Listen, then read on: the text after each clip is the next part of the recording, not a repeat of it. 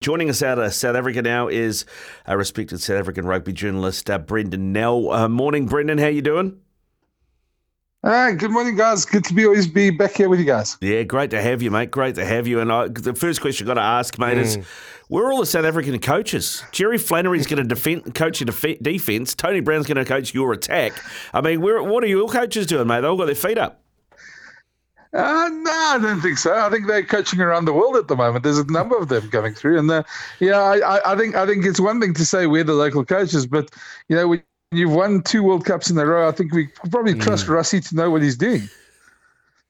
As this, yeah, well, you have to trust Rassie Erasmus for what he's doing, Brenden. Um, he, he's a very. How is he doing anyway after that little scare with his health? Is is he doing okay? And and why do you think he's gone down the line, and particularly with Tony Brown, who I think is the most creative rugby mind in the world in terms of coaching at the moment.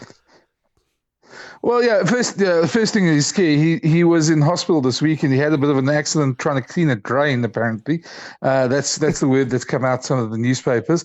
Uh, apparently, threw some of this yeah stuff to clean the drain and that, that sort of chemicals splashed back on him and he got some chemical burns and he's sorting that out. I mean, I suppose that could happen to any of us and probably most of us, yeah, be a bit more careful. But I mean, I'm not quite sure what happened there, but uh, I'm sure he's probably kicking himself at the moment on that one. Uh, yeah so otherwise, we I mean we've heard nothing else about his health. He, as far as we know, everything's going well. Um, but yeah, on Tony Brown, I mean, look, uh, Rassie uh, and Jacques over the last couple of years, I think everybody's mm. noticed since 2019 that the Boks have tried to sort of add an extra level to their game and play a lot more expansively. And uh, you know, while that didn't really happen those last couple of games of the World Cup, they they've definitely added a couple of new sort of cogs to their game. And I think this is more just to take it a step further. Um, you know, Tony Brown's been pretty pretty popular guy since he was at the Sharks as well, and you know we all know he's a very creative guy. And Rassie always, I suppose, thinks out of the box. Uh, yeah, Jerry Flannery's coached with him at Munster. Him and uh, yeah, he he was one of the coaches there for when Rassie was coaching Munster. So and he's done quite good work with on defence with with Harlequins. Uh, so and he worked with Jacques before. So yeah, I'm not surprised at that. Uh, but Tony, Tony says to me, Rassie's looking to take it up a bit a level too. Plus, in two years' time, Rassie's only around for another two years. And in two years' time, there's an expectation that either one of Mzwandile Stick or Deon Davids will probably take over the coaching role there. And uh, I suppose it's yeah to, to get them up to speed as quickly as possible and to work with as many you know sort of different voices as possible in that time.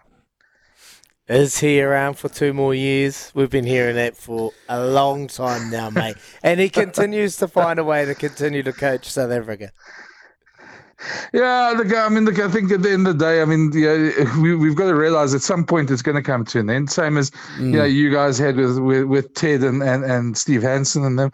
It's got to come to an end at some point. And there's probably going to be a bit of a, a, a rocky transition as you guys also went through uh, at some mm. point as well. So, um, yeah, he, he, he says he's around for another two years. Um, we, we haven't heard anything different. There's always rumors going around with a coach like Rassie anyway. Uh, but yeah, so hopefully he is, and hopefully that success builds on. But that's the challenge because you know after eight years or six years in the, in in the in the job, people start working you out, and uh, opposition coaches you know work on your your game plan full time, and somehow somebody's probably going to get the best of you at some point. Do you think this means that we're going to see um, a more expansive Springboks? Well, I, I don't think yeah, Rassie's always been quite clear mm. the way he wants to play. I mean, they've got the big forwards, they've got the physicality. They're not going to go away from that, and I think we'll probably see seven-one yeah, come back into play every now and again as well. Uh, they're not going to go away from that, but yeah, they've also got guys like Kurt-Lee Arendse and Canan Moodie coming through, so the next generation of guys. And um, I suppose it's just to maximize that to get the best out of those guys and to keep on scoring those tries. Because yeah, a guy like Willie le is going to retire at some point. Uh, mm. Yeah, and, and same, Cheslin Kolbe hasn't got that much time left in him either. So you you got to bring the next guys through, and obviously they want to get the best best out of them. Just on the seven one split, what, what's your take? I've had um, mixed conversations about it and people have asked me a question: Do you think it's great for the game? Do you think it's going against the spirit of, of rugby? Like, what, what do you? What's your feeling on the uh, seven one uh, split? Listen, I'm an old forward as well, so I mean, I, I love it when we see more forwards on the field, especially yeah, the fat boys running around. That's always good for me. Uh, yeah, so I and I was I, I, to be very honest, I, I, mean, I think any sort of innovation in the game is great. Yeah, yeah, they keep on. The only innovation we really get is is they keep on tinkering with the laws and, and, and that doesn't help anybody. So anyway, somebody can think a bit out of the box and try and it's a gamble. People forget that. I mean, all this talk about against the spirit of the game. At the end of the day, if you have one or two injuries, uh, you know, mm. you could get caught out very badly with a seven-one split. So it's a big gamble to take. And if you're willing to take the gamble and you get the reward, then why not? And we've got the U, uh, the URC is absolutely flying at the moment, Brenden. We just saw that they've broken attendance records again. And that, how are you feeling about the South African sides being in the URC? Is it is it proving to be the right move to move away from Super Rugby? Well, yeah, it's always difficult because I mean we we now committed, we and you know, totally in for this now, uh, and there are still teething problems. I mean, yeah, the, the travel was supposed to be better for us, um, and technically, I suppose maybe it is, but you know, we, we, we were sold this idea of overnight flights to Europe, which which should still happen, and then they sign up a, a Middle Eastern uh, flight sponsor, so you have to go through Middle the Middle East every time. Uh, yeah, so it sort of prolongs those flights as well. So the, the, the travel thing's still going to get sorted out a bit better. But look, it certainly added something new, and, and the competition's interesting, and, and some of those European sides are really good. I mean, the La Rochelles and you know, Saracens coming down. There's some real quality players that we get to see nowadays. So I think South Africans are slowly buying into it. We still, I think, I think we we don't want to lose, obviously, yeah, the contact with New Zealand that we had, uh, and I think as long as that carries on a test level in some form. Uh, you know, we don't mind not playing the Aussies so much. we still want to play against you guys. Nicely said, mate. Nicely said. I mean, we've uh, we've got the uh, we've still got the rugby championship to come uh, this season. How many of that Springbok World Cup winning squad do you expect to see involved? Mm. Well, yeah, I, I, think we're probably at least for the, this year because look, they've got quite a tough series against Ireland coming up in June as well, June July. Uh, so I, I'd see probably the core of that, but they'll slowly start changing that as as the year goes by. Know, the last uh, sort of two cycles, uh, Rassie and them came in, you know, with two years in 20, 2016, 2017, and then this last one was obviously hit by COVID and you know, that Lions tour that was just bizarre with the way it took place. Uh, so they never really had the chance to really go through a full cycle and blood new new players.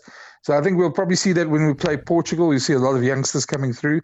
Uh, but yeah, I mean, there's a couple of those guys that's still going to stick around, but I probably see probably about half that squad not going to the next World Cup. Yeah, all right, good stuff, Brenden. Thanks very much for coming on today, mate. Appreciate it. Keep up the good work on the YouTube channel as well, and uh, we'll talk to you again soon. Thanks, Brenden. Anytime, guys. It was good to chat to you guys. Cheers. There we go. Brenden Nel out of South Africa. And uh, yeah, it makes sense. It'll be interesting to see what Tony Brown can do within that structure mm. is he, if they're going to continue to play the Springbok way. Yeah, they'll never go away from the identity. The identity is to muscle up big body runners, snake attachments to those players, and bulldoze them through. That is their, their identity. But the day I got caught out was the day that they decided they'll spin it wide.